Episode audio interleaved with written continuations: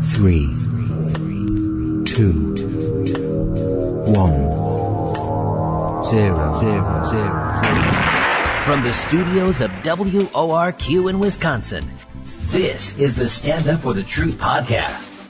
Today's issues, overlooked headlines, and biblical observations, equipping the remnant around the globe. Got your sword handy? This is Stand Up for the Truth. Friday, December 15, 2023, a fresh new podcast. I'm Crash. Mary Danielsen is here, and today is one of our favorite favorite guests on mm-hmm. Stand for the mm-hmm. Truth. Mm-hmm. Gary Kah is with us today. Uh, Hope for the World, GaryKah.org. And we're looking forward to chatting with him shortly because he always has unique insights into the global terrain. And everybody wants to talk about Israel this week. And I'm great with that because everyone brings something different to the table or added insights. And today is no different. But I want to talk about uh, briefly, uh, when I was a child, we uh, sang a hymn in church that has become one of my favorites. And it's, O come, O come, Emmanuel. And we only sang it at Christmas time. I recall being around, oh, I don't know, six or seven years old. But I remember struck, being struck by the words. I was confused by the words, O come, O come, Emmanuel, and ransom captive Israel that mourns in lonely exile here until the Son of God appear. But rejoice, uh, shall come to thee. Uh, Emmanuel shall come to thee, O Israel. Of course, as a kid, I thought Christmas was all about, I was a kid, pretty lights, Sears catalogs, right? And wiggling through long church services. But I do recall how these lyrics struck me. You know, here are a people who are captive.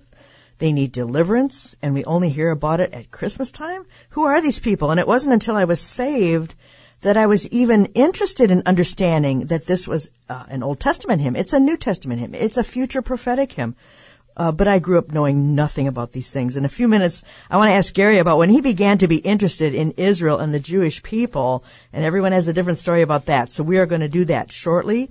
My scripture verse today, Psalm 31, 23 to 24, and it dawned on me it's very similar to yesterday's. So there's a theme here. But it says, Oh, love the Lord, all you his saints. For the Lord preserves the faithful and fully repay, repays the proud person. Be of good courage, and he shall strengthen your heart, all you who hope in the Lord. Yesterday it was wait. I say wait on the Lord, and he will strengthen your heart. So that was not on purpose. That's just the Lord. I think we need that. So I want to uh, uh, open with prayer, and um, I'm asked that you pray with me this morning. Lord, we do love you. Lord, and that great and undeserved grace you extend to all who call on you. Help us to more and more cling to you, Lord, as our provider of every good and perfect gift, every daily blessing. Uh, open our eyes to your works, Lord, your works in the world, in the church, and in our lives, Lord. I lift up Gary and his loved ones today for endurance, for wisdom, uh, to continue on until we can no longer speak truth openly uh, for good health for him and his family, for open doors for ministry. And we ask all this in Jesus' name. Amen. Again, we're welcoming back Gary Kah of Hope for the World Ministry. Gary is an author and a sought after speaker who brings uh, really great insights to the events of the day. And I have to say, when I met Gary in the early 90s, he was really the only one writing on the coming globalist society through his book En route to global occupation 1992 and he has a message that is crucial i think to the political and the economic and the spiritual future of our nation.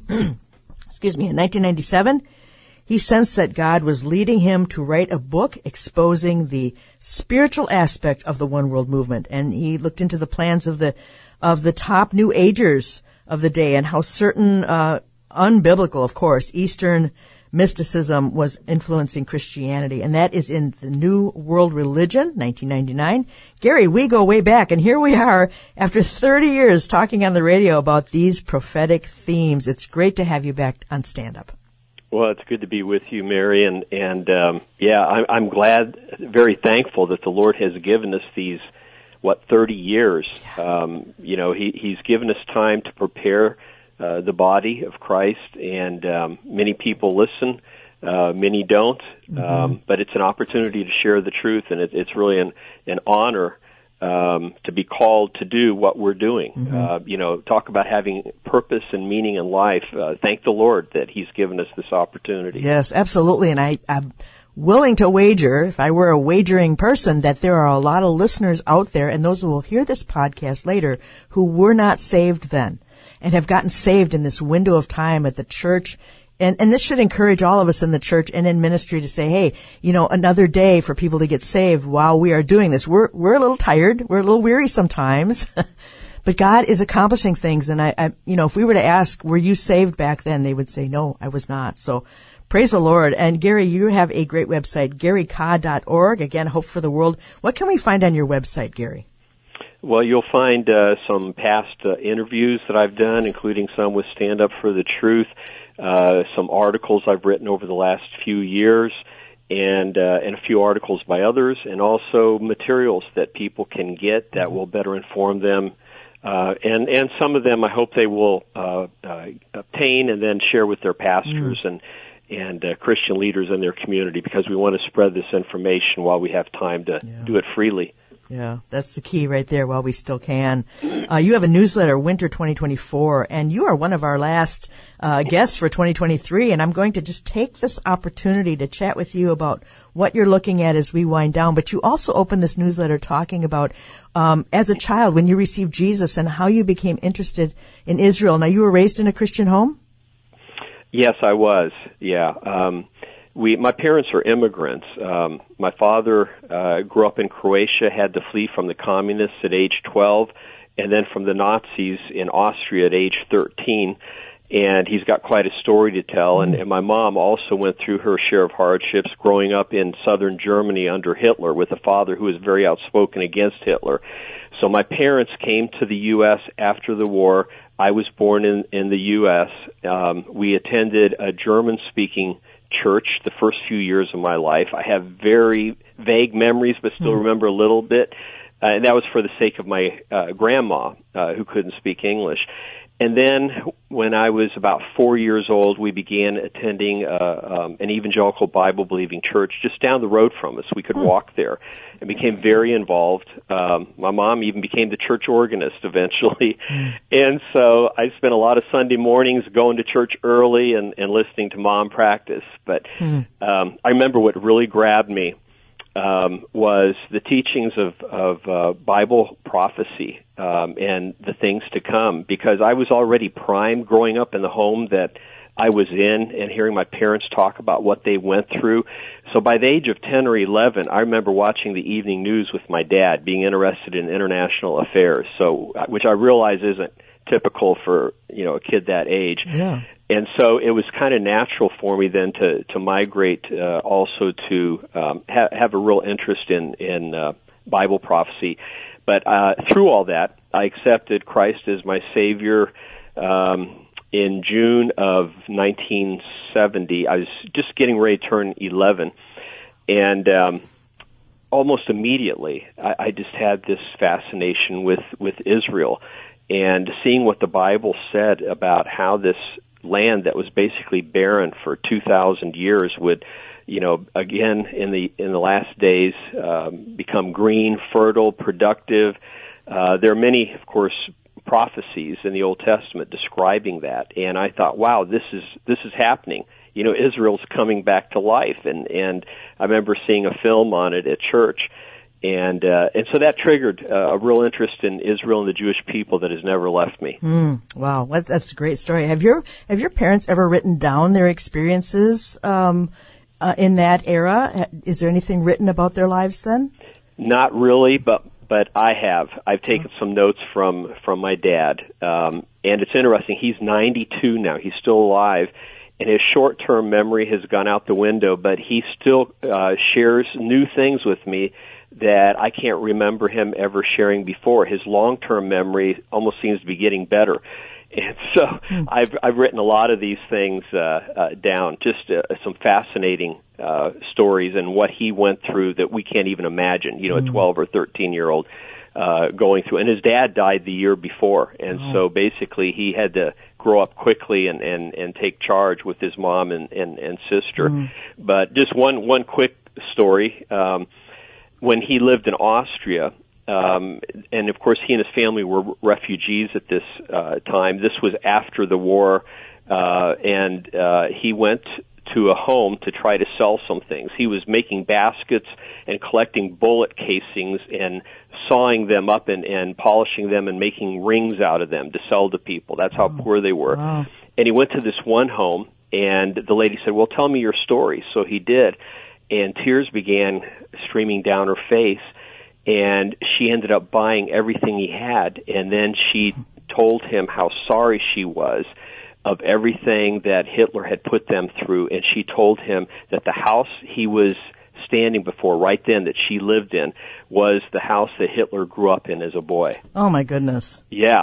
And Wow. and so you know he wa it, the Lord just had him in unique situations during that time that uh, impacted his life and and uh, watch, watching over his family too and and eventually bringing them to the U.S. and he's fiercely patriotic. I mean, as many immigrants are, you know, that came here legally, who who really um, have an appreciation for the U.S. and hate to see the direction that we're going in right now. Well, and especially the anti-Semitism. I mean, I did not see that coming because there are still people alive who experienced these things and who can say what happened. It's not like it was 200 years ago. Gary, this amazes me that it wasn't that long ago.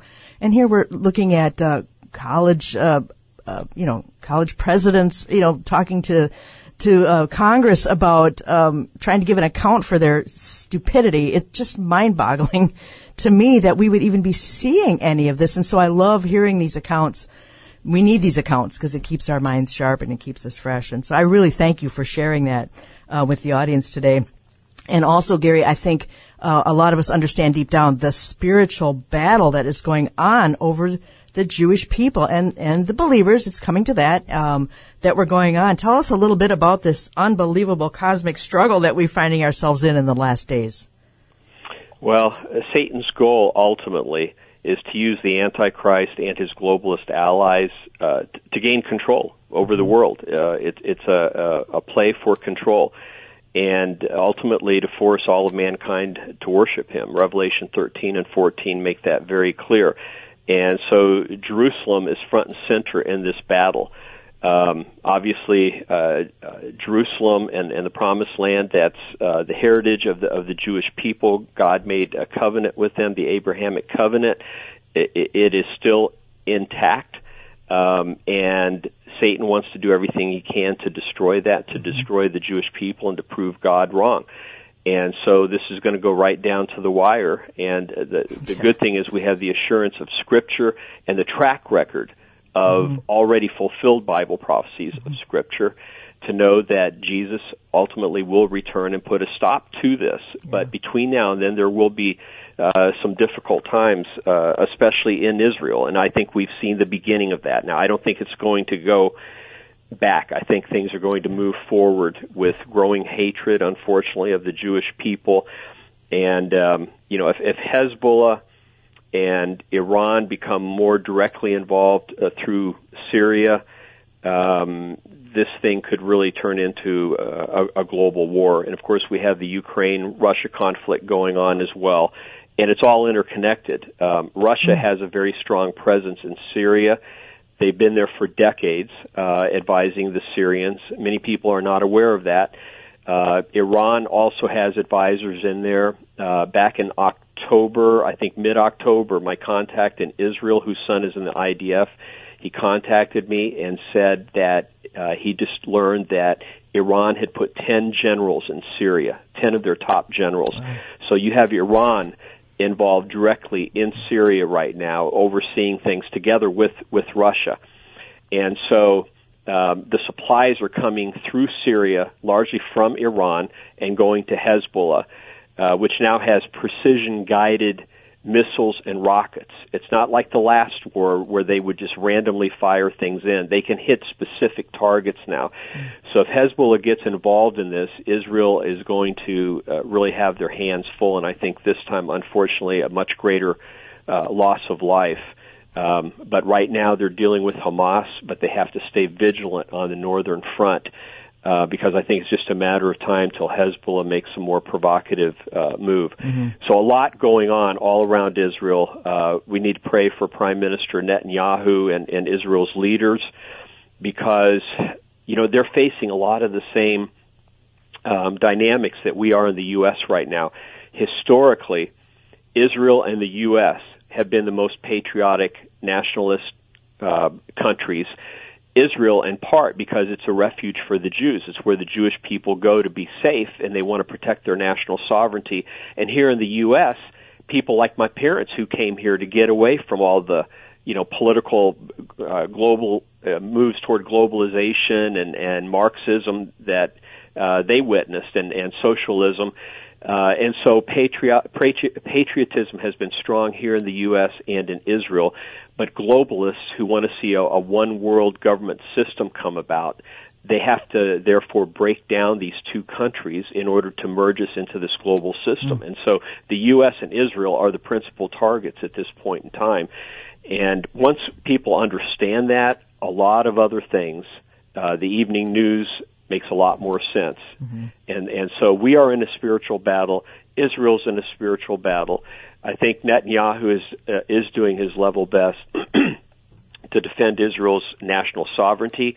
Uh, no one is perfect. I think he's made some mistakes, but I think he is really uh, under the gun. Um, uh, much of Israel's um, media, unfortunately, has become uh, more liberal, and some have even favored uh, globalization. So you have a generational gap that's developed in Israel too. A lot of the young people just want to be like all the other people in the world don't want to be hated by the rest of the world. So they're saying, "Hey, what's wrong with us being part of a global society?" You know, mm-hmm. so that's that's coming through.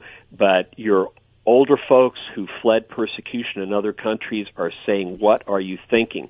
You know, we need to defend Israel's sovereignty. This is the only place where we can be safe and and so it's almost a mirror image what's going on in the U.S. and what's taking place in Israel. Very interesting. It is very interesting, and and when you think about Israel being in unbelief, but also what we would call a secular society, it makes perfect sense when you think about what you were saying. That the younger generation there, they don't want all the rules and regulations of, of the orthodoxy. They want to be part of society. They, they really have shunned that. But the Lord has his hand on that as well. And Gary, I want to ask you, I want to just backtrack just a little bit. You mentioned Ukraine because as soon as this started, we didn't hear anything unless Zelensky was over here with his hands out. That's the only time. And one time he, recently he, he blew off a meeting he was supposed to have, but he still wants money. Why in the world would we give him more money, Gary? And what, what is going on over there that we are definitely not hearing about? Well, uh, Ukraine has a lot of corruption that it deals with. That's not a secret. Mm-hmm. And so to have billions of our dollars going over there, not knowing where it's going, uh, is just foolish. Uh, you know, at the very least, we need to have an idea of what the money's going uh, toward. Yeah. The thing that saddens me is that the entire conflict in Ukraine could have been avoided. Mm. It didn't need to happen. And if you look a little bit into how this came about, and some listeners may get upset with me for saying this, but I, I, I don't care at this point. The hour is late. Mm-hmm. Putin was, in fact, provoked.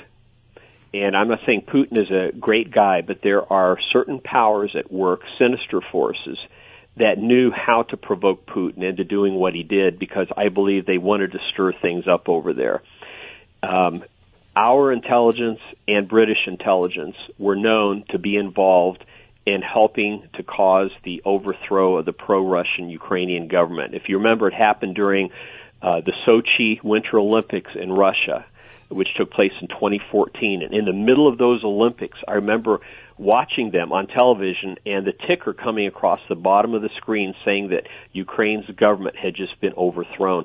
And I remember looking at Audrey, my wife, sitting next to me, and I said, this time they've poked the bear one time too many. There's no way mm. Putin's going to take this lying down. It was an utter embarrassment of Putin in the middle of his Olympics when he wanted to showcase Russia to the world, and instead, uh, you know, the government, pro-Russian government of his next door neighbor is overthrown. And looking at it from his perspective, it would be kind of like if Russia came over to Canada, overthrew the government, and said, We're in charge now. Canada is now an ally of Russia, no longer the United States. That's, that's how this would be taken by the Russian people. Mm. Um, I've been to Ukraine several times. Uh, Kiev has been our main base to the Slavic countries. That's where my book was translated into Russian and went out to all the Slavic countries back in the early 2000s.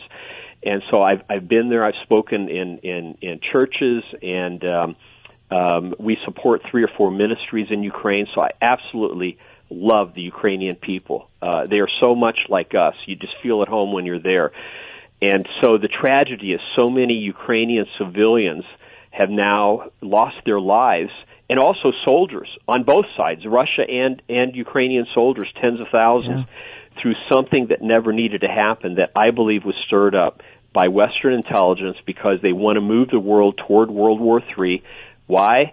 Because if they can scare everybody to death, and people think, "Wow, this is this is it. The world's going to destroy itself." Mm-hmm. Between Hamas and attacking Israel and Hezbollah and everything, and and the Ukraine-Russia war, we're going to be brought to the point where people want world peace more than anything.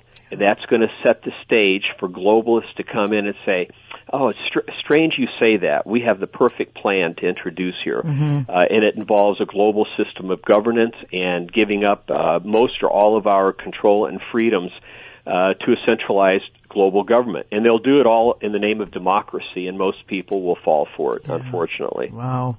Wow. And, you know, Israel, of course, as you said, is the timekeeper. But I, I agree with you completely that the world has turned a corner. There's no going back from this. We are continuing to go deeper and deeper into the last days on planet Earth here where God is going to do what he is going to do with the nations, the Gentile nations, and with Israel. And you mentioned in your, um, in your newsletter here, Why I Stand with Israel, you talk about a final wave of persecution against the Jewish people, um, permitted by God, of course, but spearheaded by the Antichrist. So we're nowhere near done here, but it, you have Zechariah, and I want to just uh, read this real briefly here, Zechariah 14, two to four. I will gather all the nations to Jerusalem to fight against it. The city will be captured, the houses ransacked, and the women raped. Half of the city will go into exile, but the rest of the people will not be taken from the city. Then the Lord will go out and fight against those nations as he fights in the day of battle. And on that day his feet will stand on the Mount of Olives east of Jerusalem. The Lord my God will come and all the holy ones with him. So we know how it ends.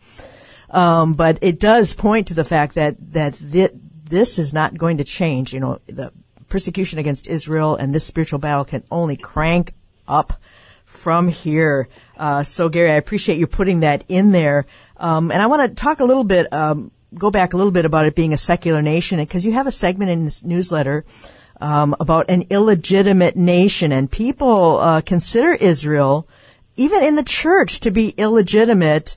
And the church is part of the problem here, Gary. Can we at least, uh, before the break, uh, start to talk a little bit about where the church uh, is at in some in some of this, and the U.S. role in that? I don't know which one you want to start with. We can certainly continue after the break. Where, why are the churches bailing on Israel?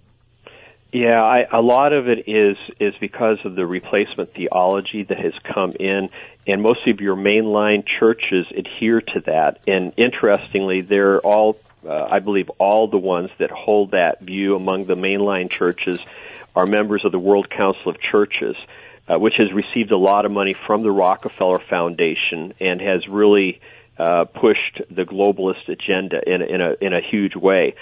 And so this anti-Israel sentiment that you see in more and more churches, it's directly tied to that. They believe that Israel shouldn't exist it's not in Scripture. All Scripture regarding Israel was fulfilled with the, the Jews returning from Babylon uh, back be, uh, several hundred years before the time of Christ, and so they reject any of the end time Bible prophecies that clearly are intended for the end times and an ingathering of the Jews that is much greater than the one from Babylon. Only about 20 to 30 percent of Jews, by the way, returned from, from Babylon. 30 percent at most. Mm, mm-hmm. The rest of them stayed behind and from there spread out around the world. Today, Mary, you've got 47 percent of the Jews in the world who are back in the land. That, that's, that's very interesting to think about because we tend to think of Israel in Bible times during the time of Jesus, of you know all or most of the Jews in the world being there, but they weren't. Mm-hmm. They were already scattered, many of them at that time. But today, you've got almost half of all the Jews in the world back in Israel, even more than at the time of, of Christ. And so, just to throw this out the window and say, "Oh, it's just a big coincidence," or it's a plan of the of the globalists somehow uh, to uh, create chaos in the world uh, by forcing the Jews against the Arabs in the Middle East and, and so on and so forth. And they are definitely trying to manipulate that that agenda. But again, God will have the final say. And when Jesus returns, he returns to Jerusalem, not New York, not Tokyo, uh, not any other place in the world. It's it's all about Jerusalem. And um, I, I believe, though, it's it's going to take the Jewish people with their backs up against the wall, realizing that everybody has abandoned them before they really turn to Messiah, and and at that time Christ will return and will rescue them. Um, you know, it, there is already, of course, as you know, a, a remnant of, of Jewish believers in Israel, and uh, many of the Jewish people in Israel have established very close relationships uh, with Christians in this country because they realize that we stand with them. And so that door has been opened, and, and I believe many Jews in the days ahead are going to turn away from secularism and embrace um, uh, Messiah. But right now, to give you the statistics, I don't know how much time we have before the break, but I'll start oh, here. Three minutes, yeah. Cur- currently, uh, the Jewish population in Israel, age 20 and over, 44% self-identify as secular another 21% identify as traditional but not very observant. So about two thirds of mm. Jews in Israel really aren't practicing anything. They just have a Jewish identity because of their lineage, but they aren't really following God. And and so I believe that's going to change in the in the days ahead, but it's going to be under very difficult uh, circumstances. Um, I, I think an, another thing in the church to go back to that, I think uh, in evangelical circles, many Christians have just been caught off guard by this sudden rise in anti-Semitism, mm-hmm. and they're fearful. They're thinking, "Wow, if Jews are being viewed this way, are the same people uh, all of a sudden going to hate Christians who stand with Israel and the Jews?" And so they're fearful, and so they're reconsidering their uh, their their beliefs, and some of mm-hmm. them are looking at replacement theology and thinking that's hmm, that might be a safer way to believe that yeah. if I don't have to stand with the Jews.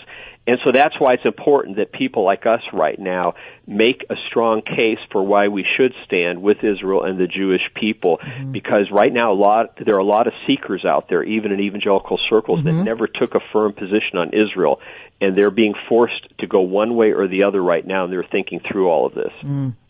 Very, very interesting. And I wonder too about uh, denominational Protestantism um, where some may not even be born again. And I think that may feed into this uh, inability to really understand what's going on in Israel and to not have that love for Israel and the Jewish people.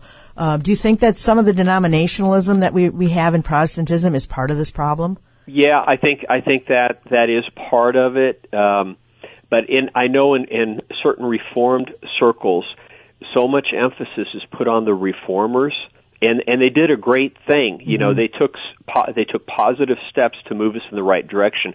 But back 500 years ago, when the Reformation took place, you know, Israel was a desert. It really looked like God was done with the Jewish yeah. people, and so. Yeah. They, the reformers, tried to understand the prophecies and and and really ended up allegorizing a lot of it because they thought surely God's got to be done with with Israel, never anticipating that He wasn't. And so we can't be too hard on them because if we lived 500 years ago, we might have done the same thing. yeah. But now fast forward, we see how prophecy has been fulfilled and is being fulfilled and how uh, these end time passages were in fact intended to be taken literal. That they weren't just symbolic or describing things that happened in the past if you really, really mm-hmm. stretch it, uh, which uh, the reformers did in some cases, mm-hmm. trying to make some of these prophecies look like they'd already been fulfilled when they weren't.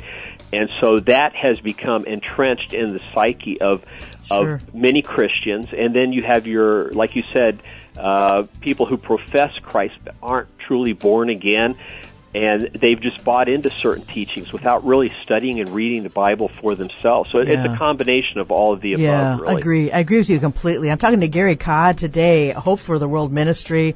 We're talking about Israel, the ingathering, and we're going to continue on. I want to talk about the Muslim Brotherhood, and also want to talk about some globalism that's coming up in the next year. All these conferences that they have. So again, Mary Danielsen, Stand Up for the Truth, GaryKah.org, and we will be back uh, in two minutes with more.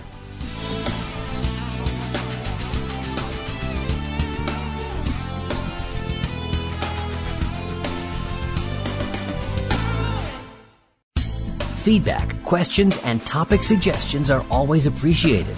Email us at comments at standupforthetruth.com. Welcome back to Stand Up for the Truth for December the 15th. December is half over already. How does that happen?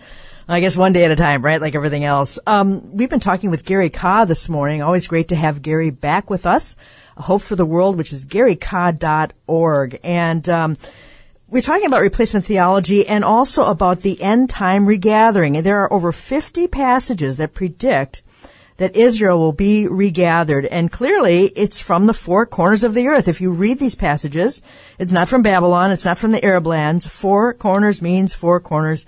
And there are statistics out there that certainly uh, bear this out. Of people coming from all over the world, especially Russia, way back in the 1890s, before there even were planes. But the premillennial view is under attack considerably, and we've been talking about why there's replacement theology in the liberal churches. But um, Gary has in his newsletter, uh, Why I Stand with Israel, the winter quarter newsletter, he has a couple of quotes from the likes of Charles Spurgeon and J.C. Ryle.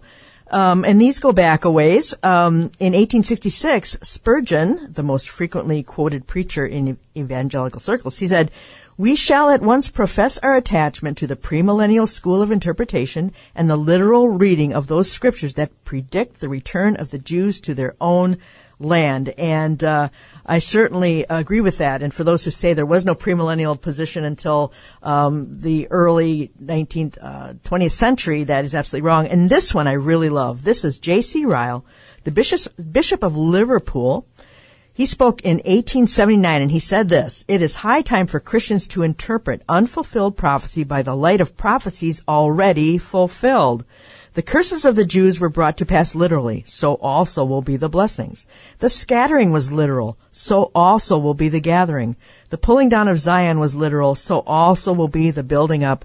The rejection of Israel was literal, so also will be the restoration. And he says further, however great the difficulties surrounding many parts of unfulfilled prophecy, Two points appear to my own mind to stand out as plainly as if written by a sunbeam. One of these points to the second personal advent of our Lord Jesus Christ before the millennium. The other is the future literal regathering of the Jewish nation and their restoration to their own land. I tell no man that these two truths are essential to salvation and that he cannot be saved except he sees these with my eyes. But I tell any man that these truths appear to me distinctly set down in the scripture and that the denial of them is as astonishing and incomprehensible to my own mind as the denial of the divinity of Christ. Wow. JC, tell us exactly what you think about that. Gary, what do you think about these quotes? Yeah, I mean, they, they show that there are leaders from the past who, looking ahead, even before Israel was reestablished as a nation in, in 1948, they took the Bible prophecies literal. They realized that these had not been fulfilled through the return of Jews from Babylon 500 some years before Christ. And they were bold in their day because most Christians didn't believe that. You know, they thought all this was in the past and, you know, Israel was done. But both Spurgeon and J.C. Ryle and, and others, um, uh, came out boldly in favor of this belief that this mm-hmm. will happen because it's spoken of in the Bible and and uh, the Wesleys too even you know 100 years before that wrote a hymn describing how the Jews would come back from all the corners of the earth and and and be regathered in in Jerusalem so um but it took a lot of courage back in that day because imagine being completely surrounded by Christians that Israel, what are you talking about? That's already been fulfilled in the past. You know, they, mm-hmm. they were essentially pioneers in taking a second look at the Bible and saying, hey, wait a second, these passages haven't been fulfilled. There's no way you can say they have been. And I've got in, in our newsletter, and we're getting ready to post these. In fact, they might already be up um, during the program. If not, they'll be up sometime today. It's called The Ingathering of Jews, where I just give a few of the Bible passages that are so clear. Uh, just here, I'll share a couple of them right now. Um, Ezekiel 11:17. Thus says the Lord God, I will gather you from the peoples, plural, assemble you from the countries, plural, mm. where you have been scattered, and I will give you the land of Israel. Um, another place, Isaiah 11, 11 to 12 says, it shall come to pass in that day the Lord shall set his hand again the second time to recover the remnant of his people uh, and gather together the dispersed of Judah from the four corners of the earth. Remember, they were only in Babylon for 70 years. Right. And they may have spread out some during that time, but not uh, to the ends of the earth, which Isaiah 43, 5 and 6 says, uh, Bring my sons from afar, my daughters from the ends of the earth. So this idea of them coming back from the four corners of the earth, from the ends of the earth, uh, and the North Country is emphasized. It's interesting. 1.4 million Jews have made aliyah from Russia and the former Soviet Union countries in the last few decades. 1.4 million, um, and, and you know you can't just be oblivious to this. I mean, these are the facts. And um, so, anyway, we are seeing these prophecies being fulfilled in our generation. It should give us incredible uh, faith in the fulfillment of other prophecies yet uh, to, to Yeah. occur that have not yet happened. Yes, absolutely. And 70 AD was, of course, very instrumental in, in the diaspora and scattering them all around the world. And That's right. Gary, the process of restoration is a long one. I mean, from our perspective, because look at how long they were scattered to the nations following 70 AD compared to the Egyptian enslavement, which was a long time, and the Babylonian captivities. Um, so the stretch between 70 AD and 1948 is is a very long stretch. But we also have, you know, their stubbornness. You know, you quote, "Oh Jerusalem, Jerusalem, you who kill the prophets and stone those who sent to you, I have longed to gather you together as a hen gathers her chicks under her wings." Um, but God has an appointed time, and, and Jesus refers to that there. And then also Romans. There's an interval there, and it's called the church, and it's a mystery um, in, and so there is that stubbornness. God has hardened hearts um, so that the church can come in. So the church t- today has to recognize the the entirety of the picture here. Um, and here you and I are as a church waiting for that to be fulfilled um, before another clock gets started. Um, so the Yeah, blindness. and, and, Yeah, and. Romans, yeah, Romans e- eleven. Um, Paul wrote, "As far as the gospel is concerned, they are enemies on your Mm-hmm. account. But as far as election is concerned, they are loved on account of the patriarchs. For God's gifts and His call are irrevocable." Praise God. um, you know, and and and also a, a really important passage that I challenge uh, skeptics to read is found in, in Ezekiel 36, verses 17 to 32. And we don't have time to read the whole thing here, but it makes clear in there twice. Uh, it ends. It says, "I am not doing this for your sake," declares the sovereign Lord, um, but He's doing this for for His sake. For uh, I'm I'm going to do these things for the sake of my holy name. He says, not because Israel necessarily deserves it, but because God is going to honor His covenant and His promises to them. It's a very powerful passage. Again, Ezekiel 36 verses 17 to 32. I'd recommend that all listeners uh, read those passages and flag uh, flag those verses in their Bibles. And Gary, I want to add one to that that sort of echoes it, and it's Psalm 44, 3 to 7. It says, For they did not gain possession of the land by their own sword, nor did their own arm save them, but it was your right hand, your arm, and the light of your countenance, because you favored them. And that's a real favorite of mine. Again, it's uh, Psalm 44, 3 to 7. I love that phrase, the light of your countenance, which just suggests his favor on them. So, uh, thank you for bringing up that. It's Ezekiel, what is it, 36, Gary? Ezekiel 36 verses 17 to 32. Mm. Okay. Yeah. Yeah. And and it really it actually comes down really hard on the Jewish people and and but saying that despite everything that has happened over the millennia and their rejection of Messiah, um, the Lord's going to bring them back and he's doing it for his holy name's sake. And uh, he says um, let me just read one of the verses. It says, I will cleanse you from all your impurities. I will give you a new heart and put a new spirit in you.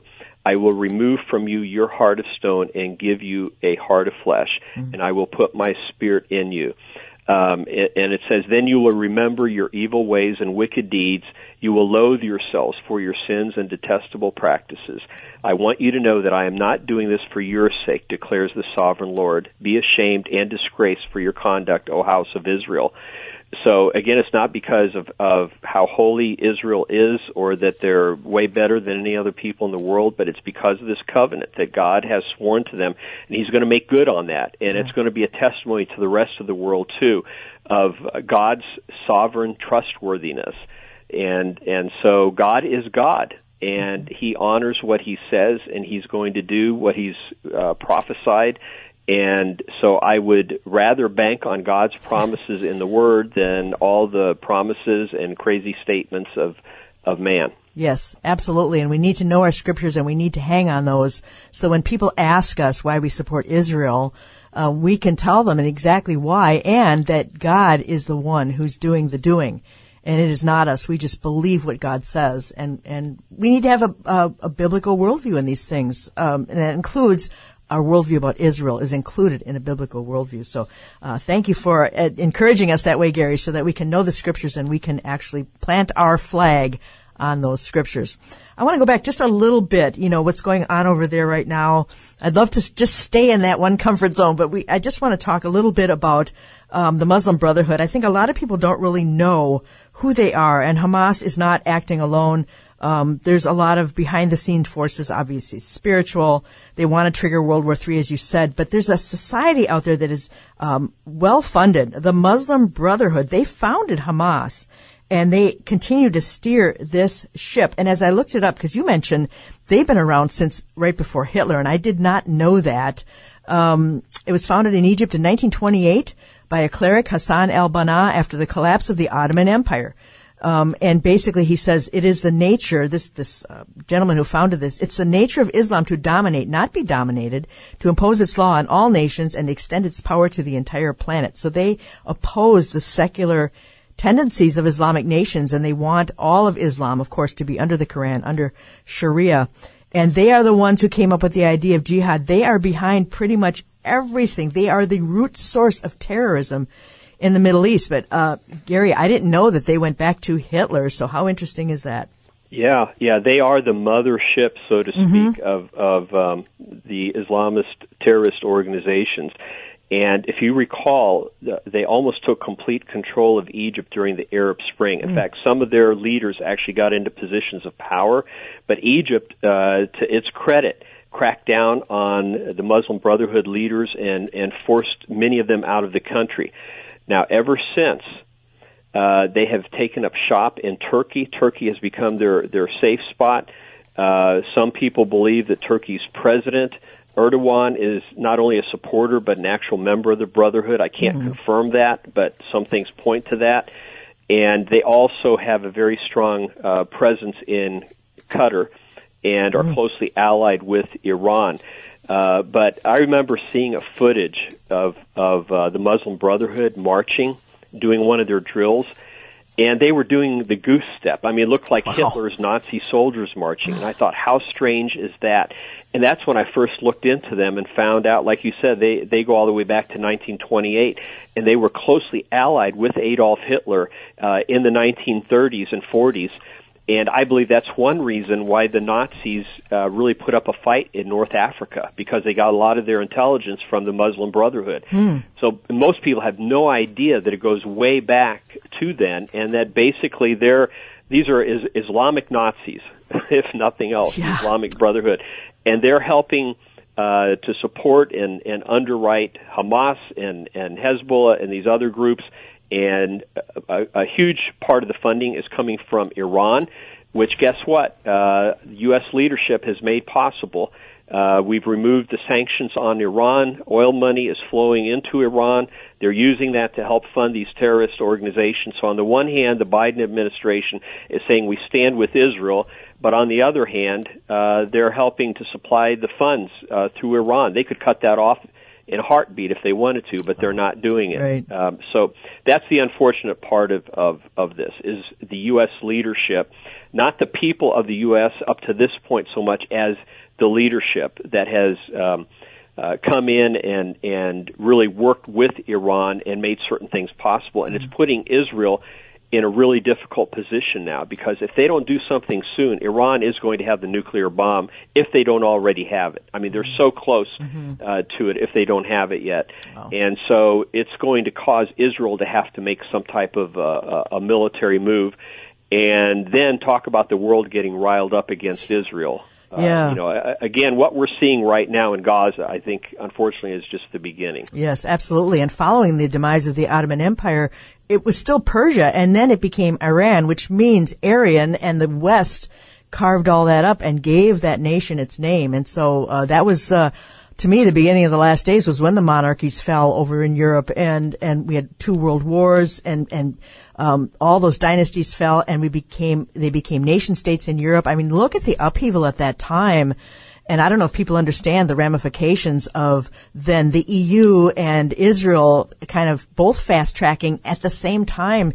Um, you look back and see the hand of the Lord. It's just phenomenal, Gary. And uh, there is so much that we could talk about here. I really, really would love to switch gears at this point, if you're okay with that, because globalism is your really uh, a forte of yours. And coming up in 2024, as we get ever closer to 2024, there are so many global confabs coming up, including Davos, which always kicks off the year in Switzerland. The WEF, this is their baby, and they are going to firmly, more more firmly cement their goals. But um, Gary, talk to us about all these various things coming up because there's interfaith harmony weeks and there's some really strange stuff coming up. So the globalists are really on a roll, aren't they? They they are. Uh, yeah, each year we do a global calendar of events. Um, they give people a heads up of what they can expect uh, regarding meetings that globalists have planned around the world for the upcoming year. And there's literally hundreds of them, but we honed in on 21 or 22 of them, I believe, here uh, in our winter issue. And um, a a number of them are just New Age occult gatherings, but really huge ones that have, uh, you know, have been attended now increasingly by global leaders. But there's two I want to hone in on very quickly, very important globalist meetings, uh, because I don't want to run out of time on these. And they're going to be, the first one I want to touch on is May 27th to June 1st. It's the 77th World Health Assembly being held under the World Health Organization's authority. Of course, the World Health Organization is under the auspices of the UN. And at that time, uh, they expect to finalize the global pandemic treaty. And if this uh, is ratified, then every member nation of the World Health Organization, which the U.S. is one of them, will be obligated to abide by any future uh, declarations involving health or any type of whatever is construed as a pandemic in the future. It'll give the World Health Organization basically dictatorial power over the countries of the world. Uh, so you can expect, uh, you know, at some point another pandemic or something that's construed as being a pandemic. And if that's not enough, just a few months later, September 22nd and 23rd of 2024, at the UN will be held the Summit of the Future. And at that time, uh, they will be presenting and finalizing a, a new guiding document called the Pact for the Future. And of primary interest is a recommitment to the UN's Sustainable Development Goals and Agenda 2030. But what this will do, this Pact for the Future, it the purpose of it, really the main purpose, is to to give the UN emergency powers, so that whether there's a pandemic or whether some strange event occurs in outer space hmm. or a cyber attack or just about anything that they can construe as being a global crisis, the UN will have emergency powers to dictate what happens. And they can extend those emergency powers indefinitely if they want to. So, in other words, between now and the end of September, if all of this goes through, we could potentially be living in an entirely different country a, a year from now. Because once they have these powers, uh, you know they're going to use them at some point. It's just a matter of time. And, and that's the big question. When is a crisis going to be precipitated that then allows them uh, to implement these new powers that they expect to have by the end of September of, of 2024? Wow. And I think a lot of us, I've heard a lot of people express the sentiment that this might be the last uh, quote unquote normal, if you can call it that, year that we see in this country Um, and I think a lot of people are expecting big changes in 2024. We don't know, but I know people are definitely thinking along those lines. But again, Davos, January 15 to 19, and that World Government Summit in Dubai. Uh, there's some really odd ones here too, Gary, um, like the uh, Interdisciplinary Conference on Psychedelic Research in the Netherlands. And it actually is a, a summit on what it sounds like mind altering substances. It says uh, they're in a renaissance phase when culture is rediscovering the potency of mind altering compounds. Society is embracing both the substances and their worldview changing effects. Well, I think the hippies can attest to that being true. But why in the world would these things make a comeback and that they have to have a conference on it? Did that strike well, you a little odd? yeah, you know, they're having so many other conferences, blatantly uh, New Age and occult, and this ties in. It, it's in the mm. same category, but it's using, uh, you can argue, technology, uh, uh, chemicals, putting them into our bodies in order to more easily achieve an altered state of consciousness. Mm. So what is being done at some of these other conferences through occult meditation and, and Zen meditation, that kind of thing, they're trying to accomplish simply by taking mind altering drugs. Um, I'll never forget years ago at our church, a lady had been praying for a friend for years that he'd eh, come off of LSD and heroin and all that type of thing. And one Sunday morning she said, I have a praise, kind of, um, and she said, "Well, my friend, he finally told me this week uh, he's he's done with the drugs. He's been able to uh, kick the habit." So I asked him uh, how that happened, and he said, "Well, he'd been practicing Zen meditation for the last few months and discovered that he can achieve the same experiences now, so he doesn't need to use mind altering drugs anymore. Wow. So mind altering drugs are simply a lazy man's way of achieving an altered state, an occultic trance experience. And that's what's so addictive about it because you're dealing with spiritual matters and most people don't realize that. It it crosses the line into the spiritual dimension when you take these mind altering drugs. So these globalists are using everything in their power to get control of people's minds to march to their drumbeat. Mm-hmm. And so it's not a coincidence that all the people organizing these conferences are globalists, mm-hmm. every one of them. Uh, all these conferences we've listed. So whether they're being billed as being political uh, meetings or economic, like the World Economic Forum, uh, or or military related NATO summits, they're all pushing globalization. Yeah, absolutely. We had we had Carl Teichrib on earlier. I think it was in September. He had been to Burning Man. Now, Burning Man is one of those transformational festivals, and uh, that there's a lot of psychedelics involved in that, a lot of occultism involved in that, and those have Gary, those have grown and spread around the world. I see there's a goddess conference in Glastonbury, UK, uh, in July, uh, late July, early August, and they always have one of these transformational festivals too. So I concur with what you're saying about um, not just the global. Uh, globalism as far as running the world, geopolitically speaking, but spiritually speaking, because we're going to have a one world religion and all the sorcery and the demonic activity uh, that was actually present when Jesus came the first time is going to be cranked up again in our lifetime. Uh, have you done a lot of uh, research on any of these transformational festivals? Yes, I have, and one of my sources is Carl Teichrib, yeah, who's a Carl. very good friend and a contributing writer to our publication. We've been we've been close friends for almost thirty years, and Carl's actually been able to go to some of these and, and get firsthand accounts, and it's yeah. just really mind-boggling. Yes. And what, yeah, one of the meetings he went to was the 2023 Parliament of the World Religions, and I remember him sharing with me that this year they really ramped everything up, and every one of these gatherings, they've used different terminology to describe Christians. First, it wasn't quite that antagonistic a number of years ago, but every time he goes, they become more hostile toward Bible believing mm. Christians. Mm. And in this most recent meeting, evangelical evangelical Christians and evangelicalism was referred to as authoritarianism. Wow. That's how they describe us. So you, you see the handwriting on the wall. They see Christians standing in the way of their agenda and conservative Jews, and so we're the ones that they see as you know standing in the way that they're going to have to deal with.